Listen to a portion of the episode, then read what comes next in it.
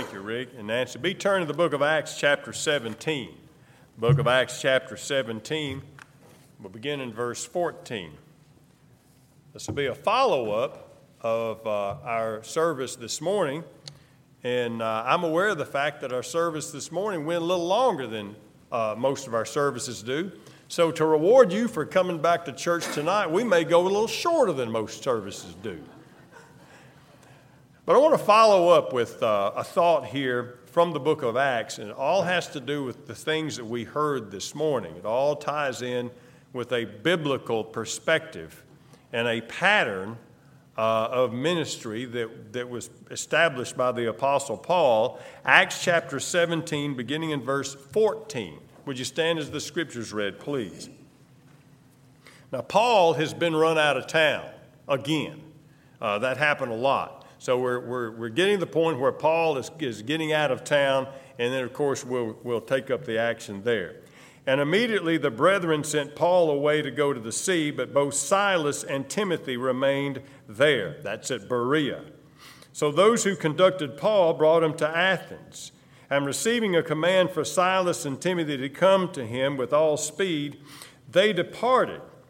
Now, while Paul waited for them at Athens, his spirit was provoked within him when he saw the city was wholly given over to idols. Therefore, he reasoned in the synagogue with the Jews and with the Gentile worshipers, and in the marketplace daily with those who happened to be there. Then certain Epicurean and Stoic philosophers encountered him, and some said, "What does this babbler want to say?" Others said, "He seems to be a proclaimer of foreign gods," because he preached to them Jesus and the resurrection.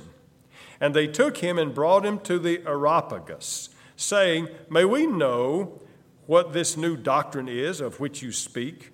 For you are bringing some strange things to our ears. Therefore, we want to know what these things mean." For all the Athenians and the foreigners who were there spent their time in nothing else but either to tell or to hear some new thing. Then Paul stood in the midst of the Areopagus and said, "Men of Athens, I perceive that in all things you are very religious.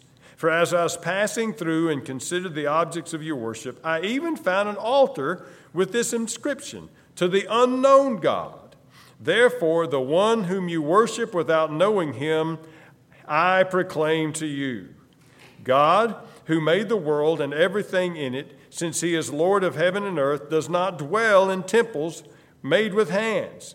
Neither is he worshipped with men's hands as though he needed anything, since he gives to all breath, life, breath, and all things.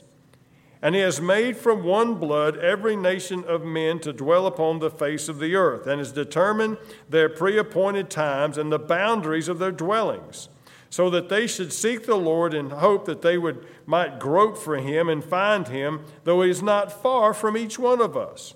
For in him we live and move and have our being, as also some of your own poets have said, for we are also his offspring. Therefore, since we are the offspring of God, we ought not to think that the divine nature, like gold or silver or stone, something shaped by art and men's devising. Truly, these times of ignorance God overlooked, but now commands all men everywhere to repent, because he has appointed a day on which he will judge the world in righteousness by the man whom he hath ordained, and has given assurance of this to all by raising him from the dead."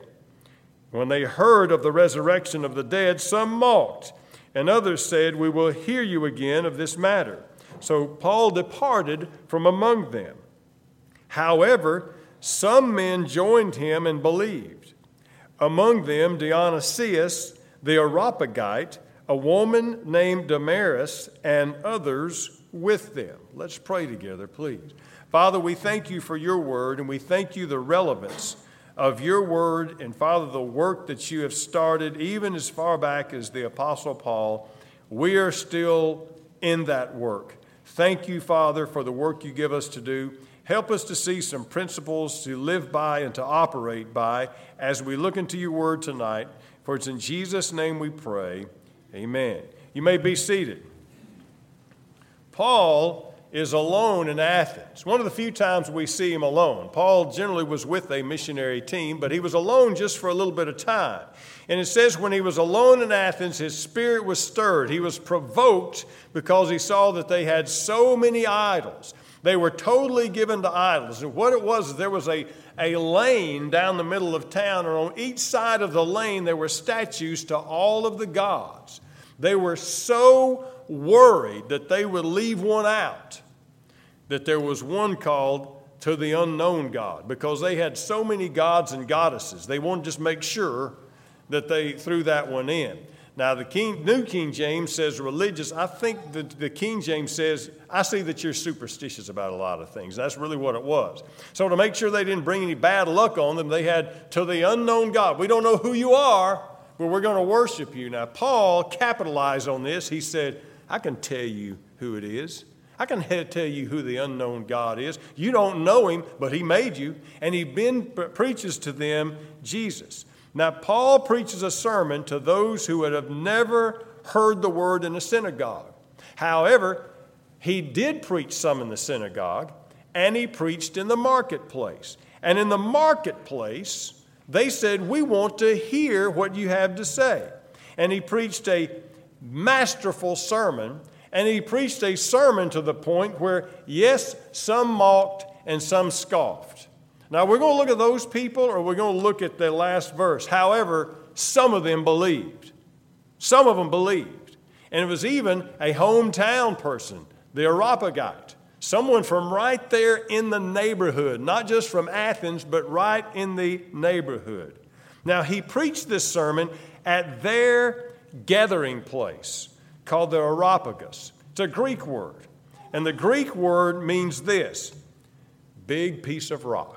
That's what it means. And what this is a bare marble hill. Now, if you ever study about Athens, up towering over Athens is called the Acropolis, where you have a lot of the big temples and the major ancient Greek constructions up there. It's just ancient building after ancient building, those huge big rocky outcrop. To the northwest of that, slightly lower, is this Areopagus, but it's all in the neighborhood of all these things. It's their gathering place. Now, in ancient Greece, the Areopagus is where the council of elders would meet.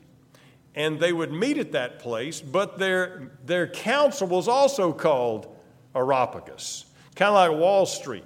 Wall Street is not just a street. Wall Street is what goes on there, right? Wall Street is the transaction place. Areopagus was the place, but it's also what went on there.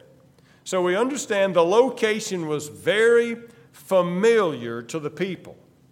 They had easy access to it. Well, I know it was a big climb, but they knew how to get there very easily. And that's an important point. And since it was rock and it was out of marble and the way it was constructed, because a council of elders met there, the acoustics were very favorable to addressing a large number of people. The place was built and developed and designed so they could reach as many people as possible when someone spoke. That was the technology of the times. That's what it was developed for. This location, however, was developed for another purpose other than the gospel. You remember, in ancient Greece, this was hundreds of years old. They developed this for their elders' meeting, for their Senate meeting. That's what they developed it for. They developed the place and the acoustics for another purpose. But Paul capitalized on that development of technology. The way they had it constructed and where it was constructed, you could hear very well. It was constructed in a place where people knew where it was. It was prominent. You couldn't miss it. So you could make sure that all the people that could possibly hear the message heard the message. He utilized the technology to the advantage to reach people that otherwise wouldn't hear the gospel. That's what happened at the Areopagus. So you see exactly what's going on here is exactly what we talked about today. You see, in order to get there even, Paul utilized other technology. Now, when we think of technology, what do we think of? Electronics. But technology is anything that you work with to bring about a desired end. Paul got there on the Roman roads. Now, for a couple of hundred years, Rome had perfected the materials and the design of the roadbeds to the point where over 2,000 years later, those roads are still there. Now, those roads were not developed for the early church. According to the Roman people, they didn't have the early church in mind. They were developed for military purposes. They were developed for commercial purposes. You see, the Roman roads, the one who built them, didn't have the gospel in mind. But when the early church exploded and began to go through all of the world, they had good roads to travel by. And travel was very quick. You see, the early church capitalized on technology that was developed for other purposes. But they utilized it, and now the gospel was spread very quickly. Paul capitalized the technology of the Areopagus and was able to reach people who couldn't hear the gospel otherwise. So now we come to what we're dealing with this morning. The technology that we talked about this morning, the internet cloud, I'm not really sure what team of people over in Silicon Valley in California developed all these microchips and processors and all, but I'm willing to say not many, if any of them, as they developed computers said, wow, this will be great for the spread of the gospel. They developed these things for what? To make money. They developed these things for other purposes.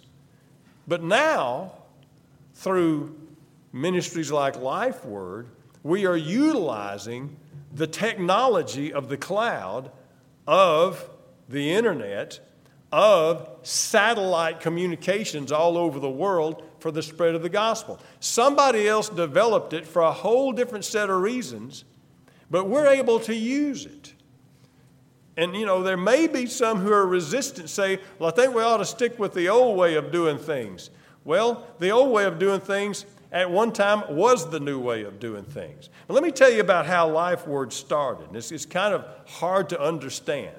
LifeWord started at the time in 1965 with really the best of technology that was available for communication.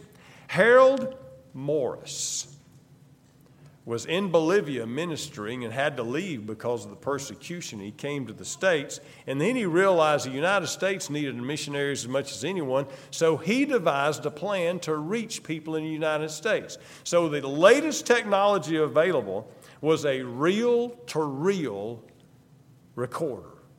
And the first message ever recorded, what would become LifeWord, was recorded in his living room in Conway, Arkansas in 1965.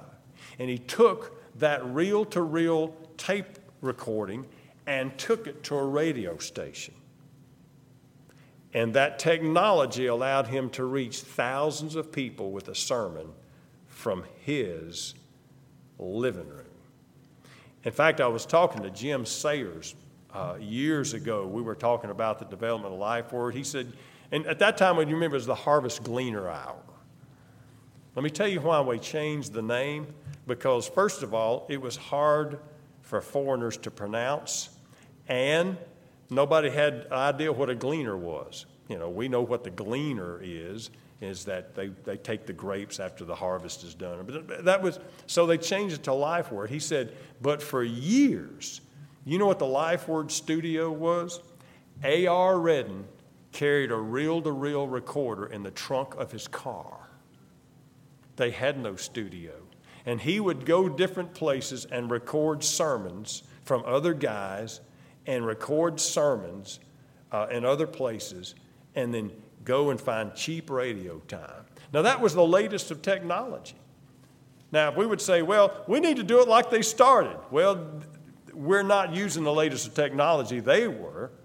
But now as technology developed, in 1975, they purchased and built land and built a new studio to capitalize on television. And they begin to do televised and videos. Then, of course, the computer came along with the internet. So we can reach billions of people with the internet now. We can reach billions of people with the internet. So instead of thinking, man, this is just a gimmick, let's look at the biblical precedent.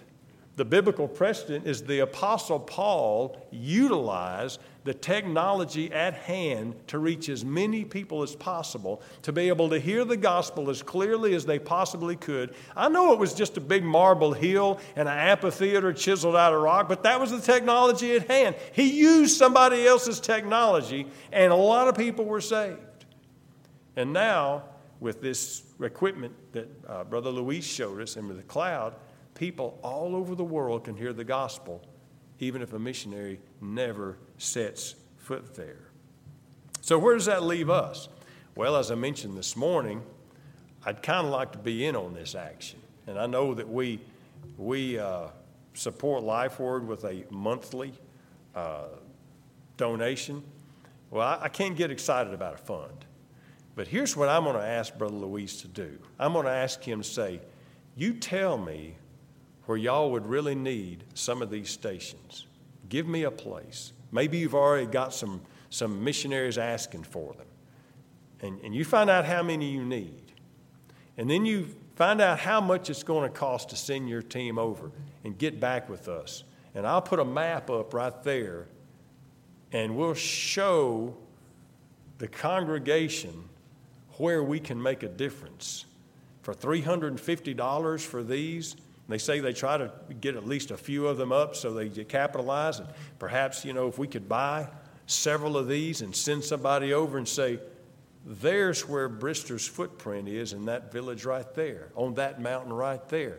I think that I like that idea. And I would think that'd be a lot easier and a lot better than just sending money to a fund where we can say, there's where our equipment went. I get all excited about that. And I hope you would too. So prepare to hear from me in the future on this.